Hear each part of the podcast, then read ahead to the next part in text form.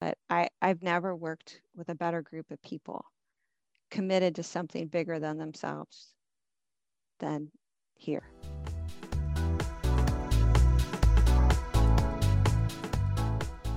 Hello, Titan family. Welcome back for the spring semester and season three of the Fram and Friends podcast. A new year and a new season calls for a new Titan, and in some ways, our next guest is exactly that. But in many ways, her Titan roots run deeper than most. Here to introduce her to the podcast is our host and president, Fram Virjee. Hey everyone, welcome back to campus. It's uh, I, I we're all still virtual, and I wish I was seeing you face to face, as we say in every one of these uh, interactions. But it's good to be back in our podcast and and talking to you and sharing with you. As Matt mentioned, today we have our new provost, Carolyn Thomas, with us today.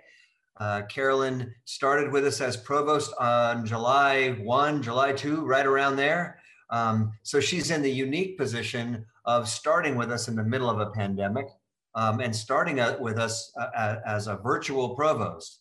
But she certainly is no stranger to Cal State Fullerton. Uh, I'll let her tell that story. Um, in fact, you know, it's always, I think, best to start at the beginning. Uh, so, Carolyn, let's start with some background. I know that you've been in higher ed for a number of years uh, uh, and in many different capacities. Can you share with uh, our Titan uh, family, with our Titan listeners, sort of the the path that brought you to Cal State Fullerton and as our provost? Sure. Uh, I my passion in high school was madrigals, so vocal music, and uh, that was my aspiration when I graduated from Rubidoux High School Riverside. Was I wanted to be a choir director. I wanted to, if I could have gone back to my school and been the choir director there, that's what I would have wanted to do. And um, my choir teacher in high school was a Fullerton um, master student getting uh, conducting masters. And so I had kind of been on the journey with her when I was a senior. And so Fullerton was where I wanted to go as well. So I was just fortunate that when I came to campus and I had to do a little audition as part of going into the vocal music performance program. Um, someone in the office, I don't know who it was, just said, um, maybe I had to bring a transcript or something, but she said, Oh, you know, you look like a really strong student. Have you thought about applying for the President Scholars program, which I didn't know anything about? And so I applied, like maybe on the last day that you could. And um, the combination of getting into Cal State Fullerton and getting the scholarship and having the president of the university at that point, how fun that I'm on the call with the president of the university, who's now my boss, called me on the phone when I was 17 and said, We really want to invite you to Cal State Fullerton. Any other school I was looking at, I was done with. And that's how I started on my journey. I think what brought me back here was this sense that I'd reached the point in my life where I knew what I wanted to do was help other students who maybe hadn't quite realized how much college could change their sense of themselves. So I loved the 20 years that I spent in the University of California. And I wanted to take that experience, but where I discovered my passion was really undergraduate students and come to a campus where I knew mm-hmm. that that was going to be, you know, if I could leave a legacy, it would be helping more undergraduate students find their way to an amazing campus, have an experience with a faculty member that changed their lives, do something co curricular like I did studying abroad that would show them a power in themselves they didn't have. So I went out looking for places where that might be possible for me. And I just can't tell you the moment I saw the my husband actually found the ad for the job at Fullerton for provost. And I just thought, I think this is how it's supposed to go. And every step of my interview process and meeting people in the community and just feeling like, even though I'd been away for so long, it really matched who I was and my values, probably because Fullerton helped make those values. Uh, that, you know, when a certain person on this uh, podcast called me up and offered me the job, I was just over the moon. Well, I remember that. And I remember looking at your resume, at your CV, and seeing all the incredible things that you had done.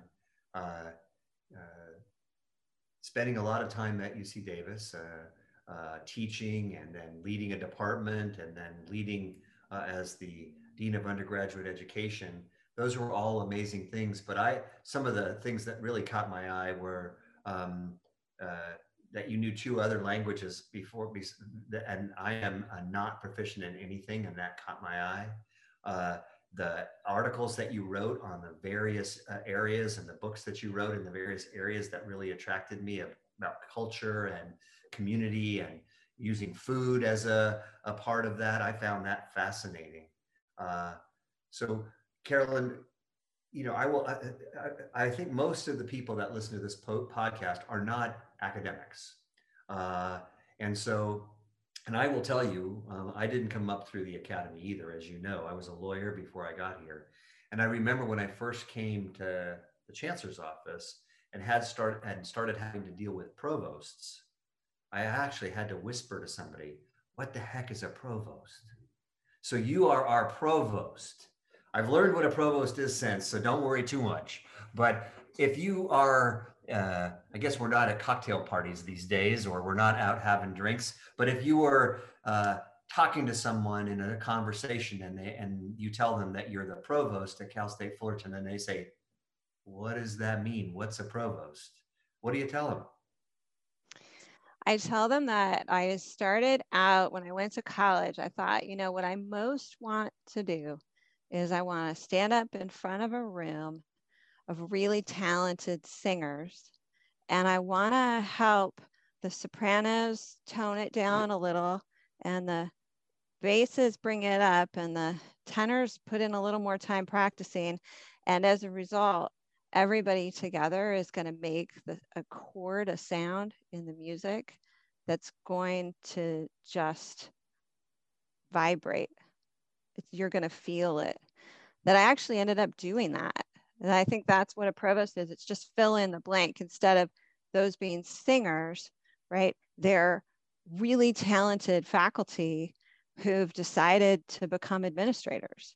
So everybody I work with on my team, whether they're associate vice presidents or deans, they're all people who, because they wanted to make something better, decided at one point, you know, hey, I'll serve on a committee, and that become, hey, I'll be a department chair. And then before they knew it, they were stepping into this big role of service, right? But on their own, their fantastic talents might just drift a little far away from the chord, right? Those notes might not come together with something we can think of as a vision right? Or knowing how we all actually work together across different colleges to be more than the sum of our parts. So that's kind of what a provost is. It's a conductor.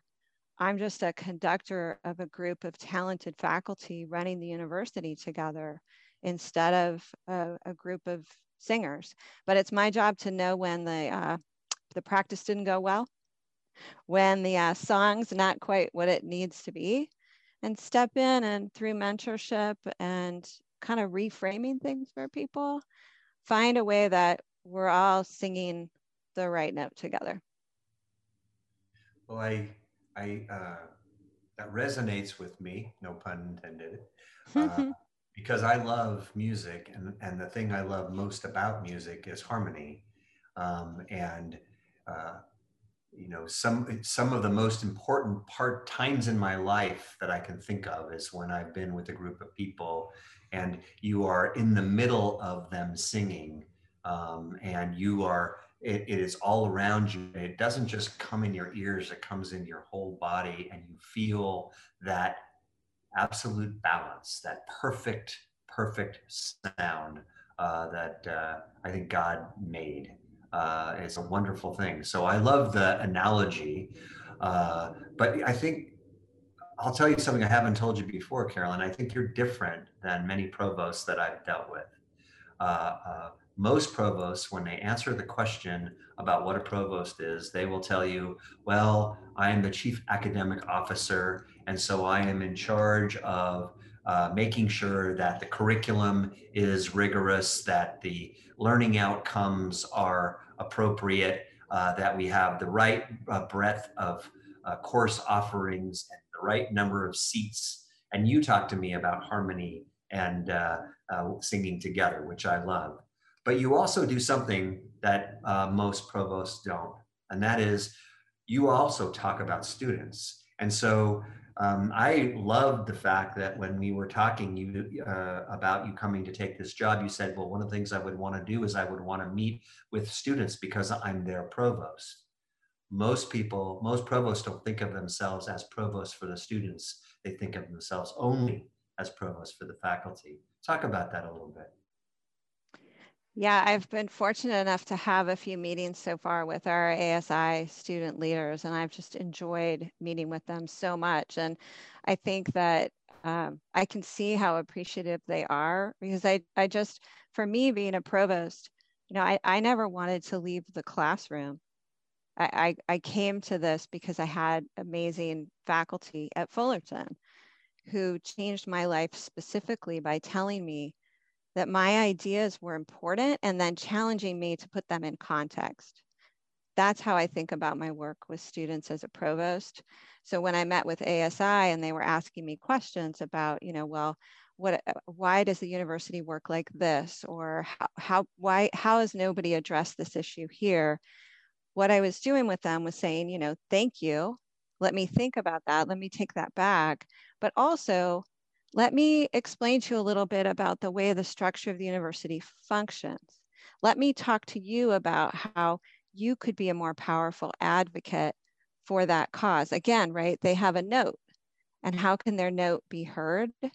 And I think sometimes provost, because you know, it's it's difficult. There can be a lot of different student concerns, and of course, student concerns can swirl into student complaints.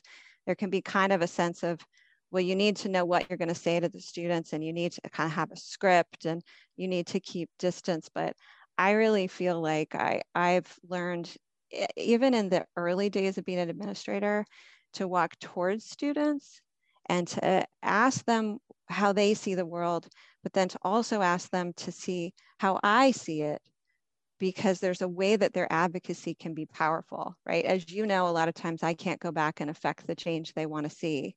I'm the conductor and I won't extend that metaphor too far, but I can't really move over and say, hey, flute over there in the back corner, you're gone. It, this is a complex community where a lot of people have come to the way they see the university over time.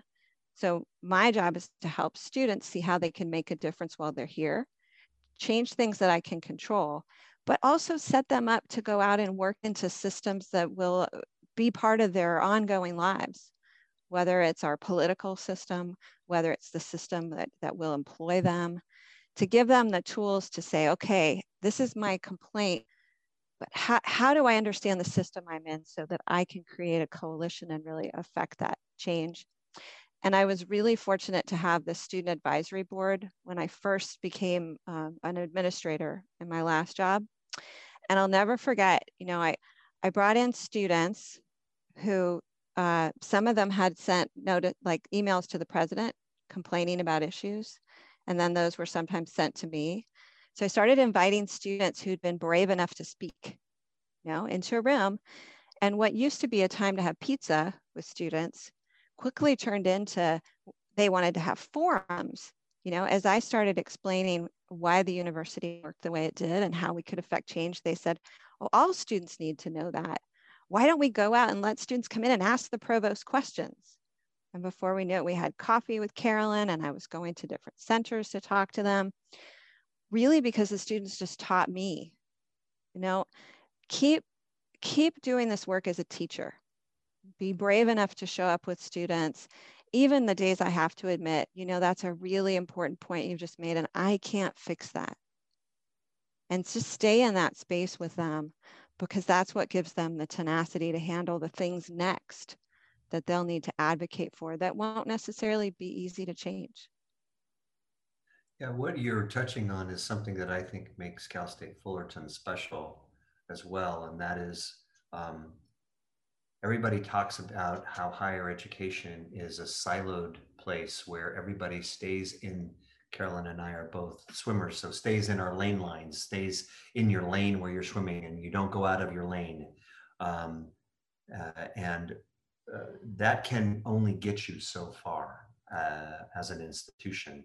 But if you if you take those lane lines out and you and you allow people to swim freely, and if you uh, uh, break down those silos so that people work together, then you will find that together we will do more better uh, uh, than than we could do apart.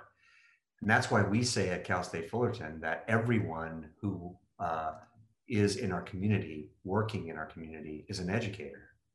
That everyone from uh, the provost to the faculty member to everyone, everybody working in student affairs, to our groundskeepers, to uh, folks that are in food service, everyone on our campus is an educator. We all work in higher education. Sometimes it's our frontline uh, workers, our, our staff, who have more contact with our students and more influence over our students, even than what happens in the classroom. Mm-hmm. So I love that you blur the lines as a provost to um, uh, broaden your uh, funnel uh, to collect information and share yourself more broadly across the campus. It's such an important way in which we try to operate. It's part of what Cal State Fullerton taught me as a student. Right? I had this moment, I was going to be a senior, and I suppose it's kind of embarrassing to admit, but I, I really didn't have a major. I had had several majors and I'd studied abroad and I was going to come back from Germany and I just didn't know, you know, what what fits. I was walking around looking for the perfect thing. And I went through the course catalog you know, at the time that we had them, they were actually in book. And I just covered up the departments and I read the description of the courses. And there was this thing, American Studies. And the title of the courses, you know, the, about the American character and about regionalism and about the 50s and about race. And I just thought, you know, as a first generation student, I thought that's what an education looks like. I want to know those things you know and part of it was living in europe where people just knew things about other countries and i thought i want to study that and i wandered into an american studies class and i was just hooked because you know we were starting out with these big questions right like why is homelessness the kind of problem it is in american society and not in other societies of similar economic level right why do people live in such different communities by race or ethnic background in LA still? And to answer those questions is like, well, a little sociology, a little history, a little anthropology, a little politics. I was taught here that the lane lines could be crossed as long as they were in service of answering the big questions. You know, so that's, I will be grateful to Fullerton for that forever. So speaking of Fullerton and speaking of the fact that you're a, a long time Titan and you have a long history with our campus, I know this may be a harder question for you to ask because most of your experience coming back has been virtual in this pandemic set, setting. But how has Cal State Fullerton changed since you were running around here as an undergraduate uh, uh, a number of years ago? How is it different? How what what what strikes you as you come home? Hmm. Well, what you just said, running around here, right? As you're running around, I feel like it all worked out well for me in the end, but that's kind of how I experienced Cal State Fullerton at first was just like running around. So I don't know if I went through an orientation. I don't remember doing that. I know I never met with an academic advisor. I know I picked my major as a 17 year old. And when I found that it was a hobby but not a life plan, I didn't know where to go next. I worked almost full time. I did a lot of meandering and I made some choices that really worked out, but there was there's too much luck involved in that for comfort. So one thing that's changed definitely is how intentional this campus is about ensuring that every student who is coming to Cal State Fullerton understands what college can give them and has these opportunities for small classes, for advising, to ask the questions about, you know, what do they want to do next? There's an intentionality behind the way that we really scaffold our undergraduate students that is just so great to see because I, I went to Fullerton with other people I knew too, some who didn't graduate, some who didn't find a field that was really the right one for them. And I think we do so much better by our students rather than expecting them to figure it out. This institution really supports them to find that best self. Yeah, it's a really, really interesting point because uh, I don't think that our students, I wouldn't expect them to recognize the special way in which we provide service and are of service to them in comparison to other higher education institutions. It takes someone who, like me, who uh, went to, I didn't go to a Cal State, uh, or someone like you who went and worked outside of the system to look at the way in which other systems or universities are structured. Larger classes, greater emphasis on faculty research, less emphasis on helping students with um, academic counseling and finding their way and choices, less intentional or intrusive, whichever way you want to look at it, counseling and help for our students. And what I think I would love for our students to see and feel and not take for granted, honestly, is how special the CSU is, but the, Cal State Fullerton, even within the CSU, is with working so hard as we do to provide those intentional touch points, those high impact practices, um, the small classes, the mentorship of professors, the dedication, the uh, if there's anything that strikes me more than anything else, it is the incredible dedication of our faculty and staff to student success. That is so true. That's one of the things that mystifies me about, you know, how what it is to be in California, how it oftentimes parents and students think about this when they're looking at college. You know, it's it is very hard for people to realize that the what I would call the brand awareness of the UC system right? That that is in fact what it is. It is a brand awareness. And there are many wonderful things about that system. If you though are a student who's first generation or you're coming to college and you don't really know what you want out of it and you aren't it's not a good idea for you to go and kind of get lost on your own. This is the system and this is the campus to go to because we are the campus that has the small classes for undergraduate students right in the beginning. And this is the campus that's intentional about the advising. This campus is here for those students. It's been hard for me to watch as the UC system works harder and harder for very good reasons to diversify its undergraduate student body, right? I understand why they want to do that. But at the same time, that's a system of large large, large undergraduate classes and where research is prioritized for faculty promotion far more than teaching. There's a vulnerability that, that is there for students in that system that is not in ours. Ours is in fact perfectly fitted for those students. And during my time at Fullerton, I really want to make sure we can get that story out more strongly and very specific to the kinds of learning that our students can do the kinds of transformative education that they can have because you know I, I, have every bit of confidence that a student first generation student coming to try to figure out what college is is going to be so much better off on our campus than in one of the larger but perhaps you know more brand valued competitors I think the way you put it, um, describing your early journey at Cal State Fullerton as opposed to now, is so beautiful because it sounds like when you were here as a student, the onus was on you to adapt to the institution. And today, when you come back, the institution is now putting the onus on on themselves to adapt to the student. Yeah, Absolutely. I mean, to the point where earlier today, I was part of what I was doing was working with a small team. We noticed that we have students who haven't registered yet for this semester. We've broken down exactly who those students are by background. We have teams that are reaching out to those students to make sure that they're okay. I mean, of course, we've sent all kinds of messages and prompts already, but that customized attention to making sure that students don't fall through the cracks right? That's just a hallmark of Cal State Fullerton.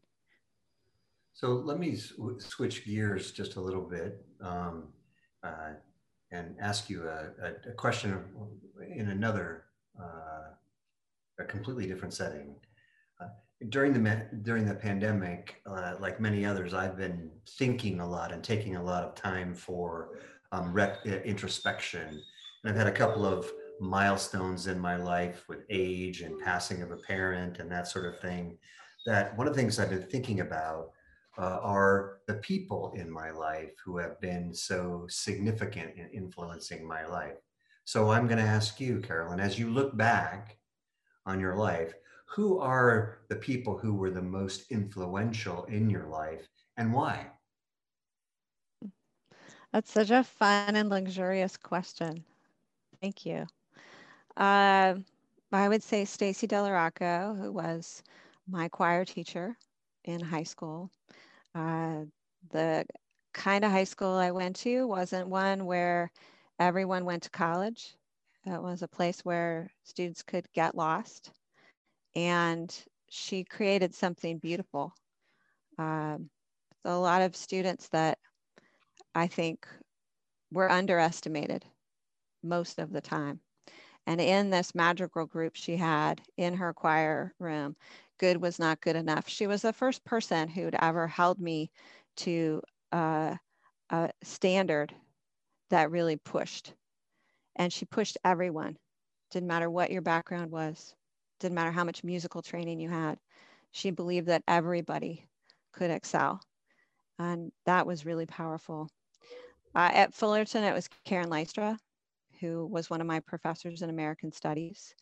And um, I think that was my first experience seeing someone passionate, so passionate about knowledge, you know, understanding how American culture worked, that she would actually believe she could understand it. She, she had theories about it. We read books about it. She could go on at length about it. I remember her once teaching about Robert Robert Bly and the men's movement, early years of the men's movement, and just going on about gender and masculinity. And she was the person who made me realize that the way we are and the values that we have at this moment are inherited. They're not natural. They're not always going to be how it how it is. And that if I also could study those and learn about them and unpack them, I could give people options to do something different that was incredible. Thought that if I could do that with my life, that's what I want to do. And the third one is Walter Robinson. Walter was our director of admissions at UC Davis. Uh, he's since passed away. And uh, one time I took a long ride up to Tahoe with Walter very early in my job when I was first an administrator for our undergraduate students.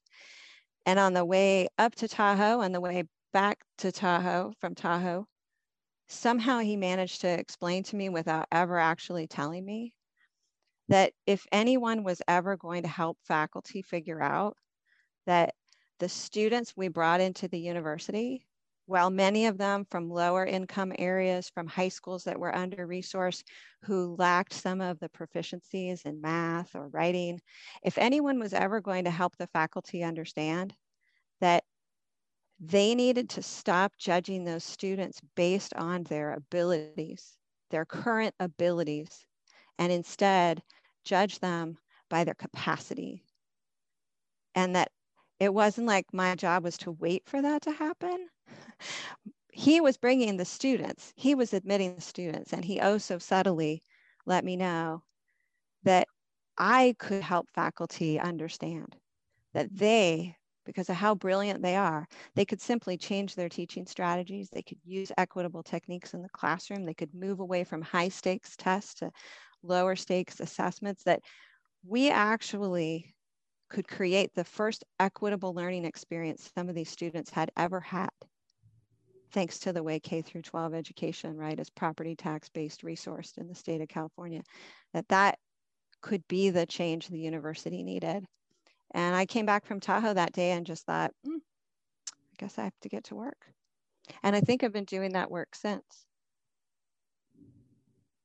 So I love that you look in the rearview mirror and you can see the shining lights that your life and, and articulate in such a beautiful way how they did that. Um, it's usually something I ask people to do on the podcast. One of the things, one of my favorite uh, uh, moments on a podcast that we've had so far was uh, with one of my uh, guests who, when I asked him a question about his value system and that sort of thing, he, he told me that he had a mission statement for himself and for his family. Uh, and I was so taken with that idea. Uh, maybe I'm, uh, you know, I have, I've been hiding under a rock, but I don't know too many families that actually have a mission statement. And it was a beautiful mission statement. I can't even remember what it was right now, and that's probably I probably should have memorized it on the spot. So I found that fascinating. So, uh, Carolyn, if you had a mission statement for you and your family, or maybe you do, I don't know. Um, what would it be or what is it? What's your mission statement? Well, we have been now for almost two years, um, my husband and I, foster parents. And um, we also have older uh, teenagers. Actually, one's 20 now. And I think my mission statement would be you don't know the moment when being present with someone who doesn't believe they can will be all it takes for them to think otherwise. It's not a dramatic how to parenting book. It's not something you necessarily researched. It's a kind of quiet commitment to just be present with people on their way to that moment when they realize for themselves, you know, it's a tiny move often that is the thing that helps someone understand their capacity or have confidence that they didn't have before. I used to think as a parent that that was something I had to tell my children. I think I spent a lot of time as a mom with my first round of kids telling them, but having our foster son, um, you know, who for various reasons, it's simply not fair to tell him all of the things that he needs to know or the ways he can relate to people that he missed out on learning earlier. It helps me see that it's much more the guide on the side than the sage on the stage, which is so funny because we know that in teaching but the ability to sit with someone who's struggling and simply recognize their struggle and value them in it until the day they look up and they say, huh, that wasn't so hard after all, was it? And you say, that's right. That's how smart you are. It's a really long mission statement, but it's surprising to me um, how much watching there is actually in helping someone transform and how little telling. So, how applicable I mean, uh, that is, not just to our families and to our homes, but to the classroom, and how we can engage our students in a uh, embracing, inclusive, cross-cultural way that um, lets them know that they can, or lets them give give gives them the space to be and allows them to do and realize their potential. Because you can tell these students, and we do, we are like we like we as parents tell our kids, because I did the same thing with mine. You can do it, you're smart, you're great, you're and this is how, let me tell you, I've done it, I know how, dad knows best. Boy, is that the worst.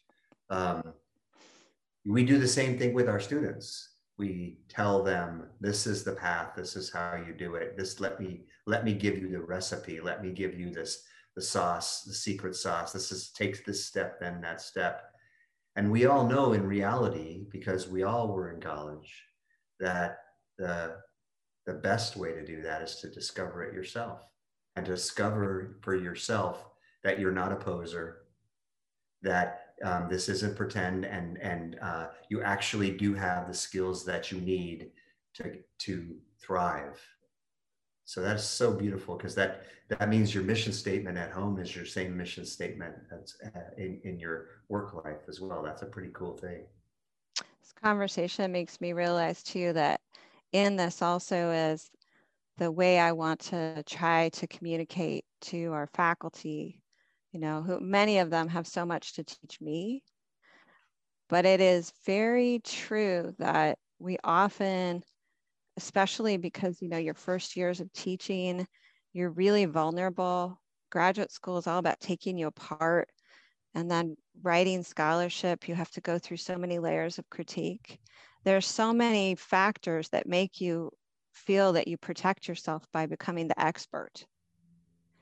And that in fact, when you're teaching our students, what you have to do is be such an expert that you can sit back and lay the breadcrumbs out for them to develop their expertise, right? And watch and wait and appreciate them for having learned it themselves. I had a class, I was so fortunate. Uh, my student, Ara, I'll never forget, she's in her very first year of college first generation student. You know, she she came into a class I was teaching and I had a whole syllabus, I had a whole plan. And then the first day we were talking, I was I was telling them, you know, well, we're going to do this unit and we're going to be talking about social science and we're going to do this unit, we're going to talk about humanities. And she just so bravely, you know, said, I don't, what is social science? I thought, oh, okay, so how about instead, we're going to divide up a whole bunch of different majors and you're going to go out and you're going to look at a couple books and then you're going to come back and talk to each other about what might be a social science and a humanity. What's the difference? Are there differences? You know, it's just those moments where you realize like, I could tell you this, but I could also step back and give you the space to tell me right? And I'm embarrassed to say that that was probably my 12th or 13th year of teaching. I was much more the professor who went in with, you know, all the notes and all the plans and everything totally buttoned up, predicted every question a student would ask me. There's so much flexibility in the margins where learning actually takes place. And if we really allowed our institution to embrace that, especially in the age of Google, when a student can learn a fact faster than you can teach it to them anyway in their phone, right? We'd set ourselves free. Wonderful. So we're talking about what makes a great professor, what makes a great teacher, what makes a great guide. What makes, uh, in your eyes, um, as a as an administrator, as a leader at Cal State Fullerton, what uh, what is leadership all about? What what uh, what do you view as the key and most important attributes of a good leader? And and also, how do you what are what are some faults of a bad one? Mm. I think leadership requires you to put yourself together and take yourself apart, if not every day, at least once a week or maybe once a month. Because uh, I, when I first approached leadership, I was often really resistant to title or recognizing that I was the leader, right? So I'd come into the room and people would say, you know, VP or whatever. And I'd say, oh, no, you know, I'm just Carolyn, I'm just here with you. And then at a certain moment, I realized, oh, actually, it, it is important that I come into the room representing the leadership of the role I occupy, right? Like part of an institution of higher education is believing that at each step, at each place, things have been, you know, validated. You get to be a professor because somebody has given you a doctorate and somebody's said you should get the job over all these people, the the in, institutions of higher education really award uh, that kind of validation to others. So you can't come into the room and break everything down all the time and say, it's just lateral. We're all here together. but then as a leader, you have to come in and on the one hand, you know, uh, have a vision for what should happen, have an idea you can share, and then be willing to step back from it, challenge it, be the first person to question yourself. Call on the person in the room who's not t- talking like you would in a class and say, I don't want to put you on the spot, but just in case there's something you see that I'm missing. I, I find it this kind of push pull of, of you know, having confidence that, you know, I, okay, I am the provost. I, as a first generation college student who barely felt confident going to Cal State Fullerton in the first place, I'm the provost. But it's a, it's a decision that I will not, I will not make everyone doubt that every day. I, I will give everyone else the ability to focus on their jobs by seeming confident, but then also admitting that there's so much I don't know, right? And I think also good leaders are really good readers of a room. And the Zoom environment's been so interesting, right? Because on the one hand, it's very isolating, but on the other, it's very intimate, right? Because I can watch Matt or I can watch you right now in ways that, you know, are very close up. But it's using that kind of intimate connection with people to be able to ultimately call out the right idea and to help something appear in a room that might not otherwise, which I think at the end of the day, it is about group process and it's not really about me, but it requires me to show up as provost, but still kind of make space in the room. So this is a uh, 24 7 job. We, we, we, we live and we breathe this job. Um, and it's hard to separate our, um, you know, our, there is no such, such thing as work life balance as far as I'm concerned at these kinds of jobs like yours and mine, because our work is our life so many ways. But one of the things that I do to separate that out is something you do too.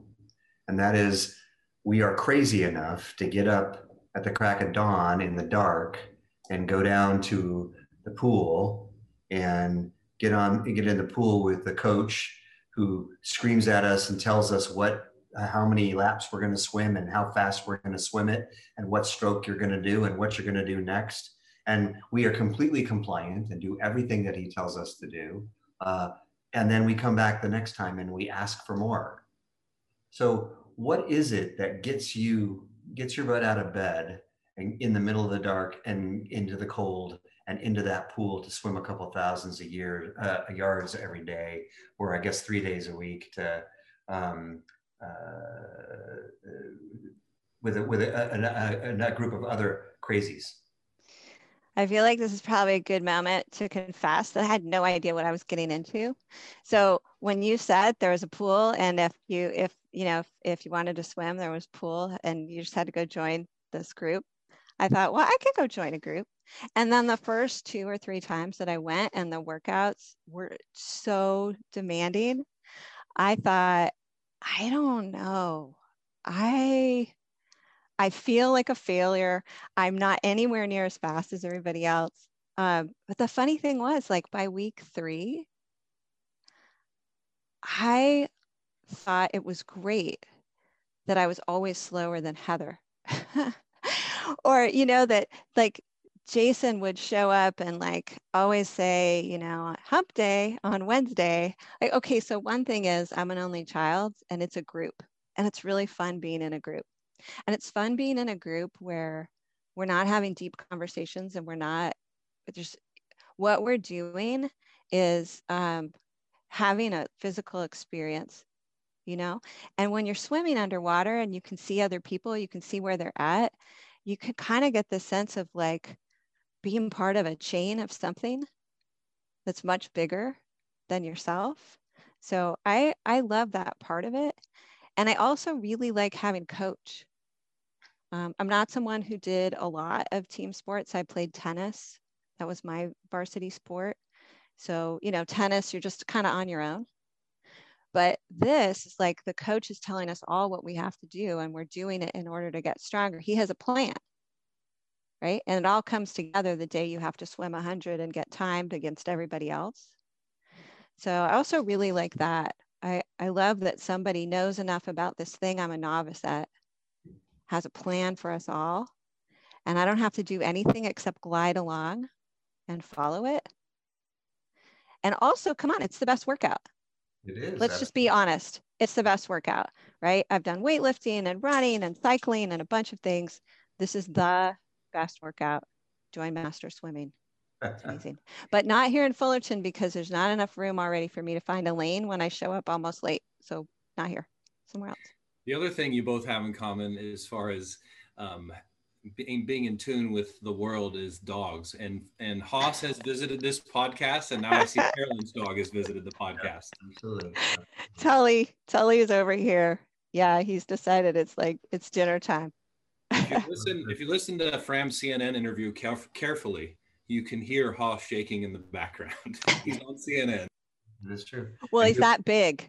His shake makes that sound. I put myself on mute a few minutes ago because he was whining. And I said, okay, come over here so I can pet you and stop whining. the other thing about the pool is it's a great place to work out things in your head while you're swimming. I mean, for me, it's when I was a practicing lawyer, it was when I worked out my cross examinations or my did my openings in my head or looked for the uh, chinks in the other side's case and thought about pieces of evidence and all those things. And now I you know, think about not just my day, but the future at Cal State Fullerton and where we're going to go and how we might get there. And, uh, you know, you can let your mind go free. It's sort of Zen.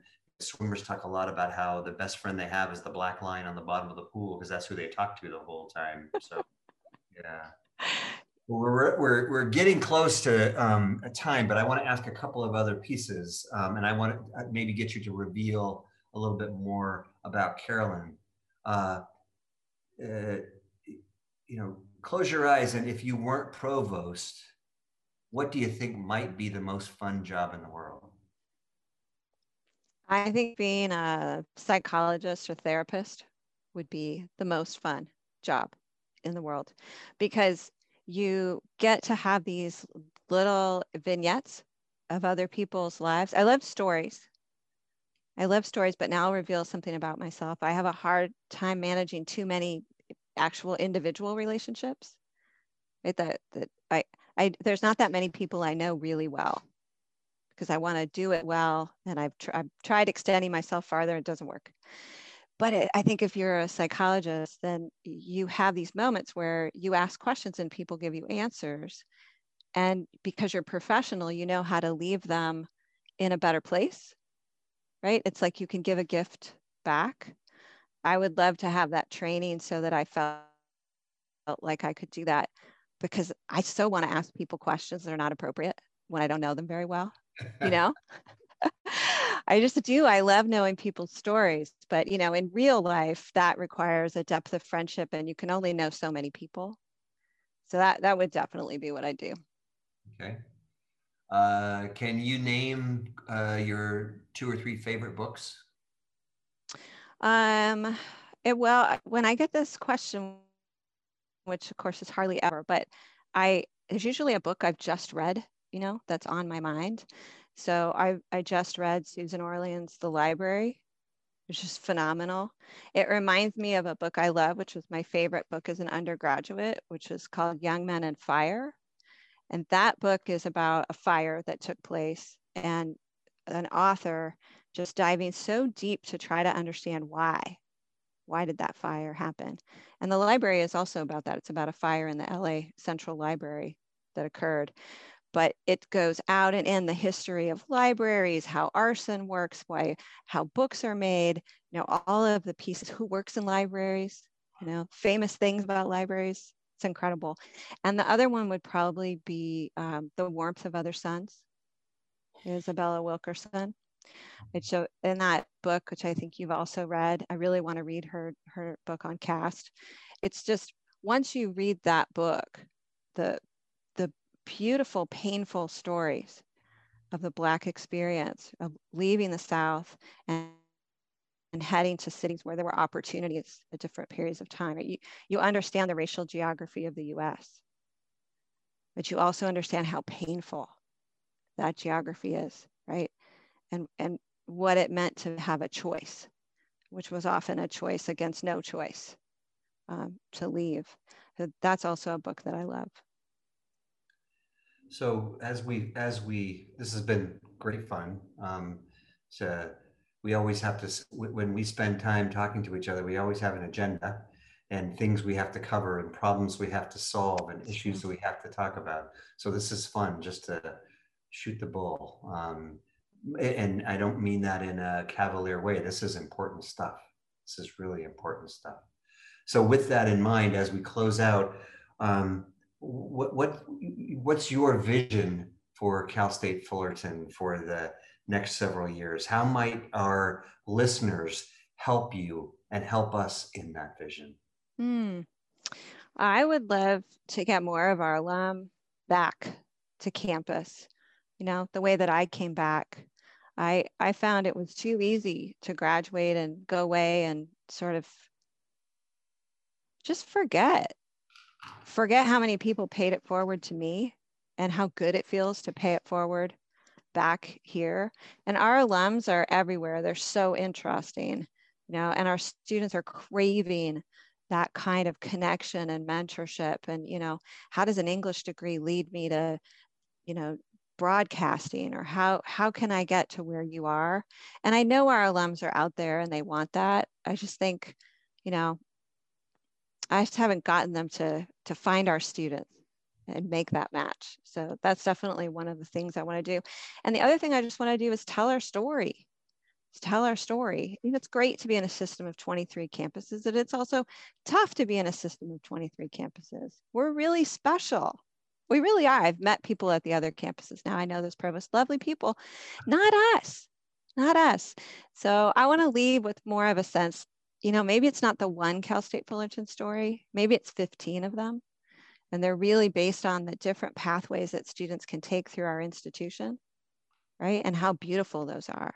Sometimes they're quite accidental. I want to make them less accidental. I want to show students and their parents that if they come here, they can walk that pathway too.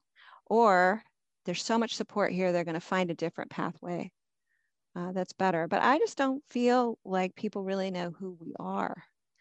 And that's such a good opportunity, right? Because who we are is just incredible. I mean, you didn't really ask me that question, I suppose, but I, I've never worked with a better group of people committed to something bigger than themselves than here.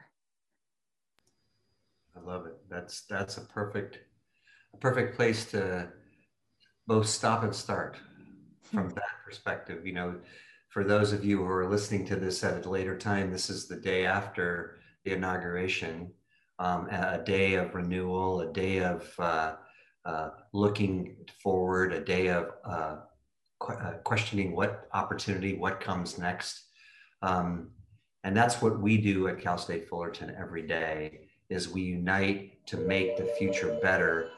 And it is limitless. It is really limitless. You know, uh, nothing is by accident. You're so right. But it's intentionally spontaneous. It's intentionally spontaneous. And uh, so, Carolyn, thanks so very much for joining us, for uh, giving a chance for our Titan community to get to let, get to know you a little bit more. Welcome home. We're so glad you're here, uh, and uh, we look forward to uh, great times together uh, as we move forward. So much appreciated. Thank you both. Thanks for having me on the show. It was really fun. Thank you for listening to Fram and Friends, a collaboration between Titan Radio and Cal State Fullerton. For more episodes like the one you just heard, visit titanradio.org.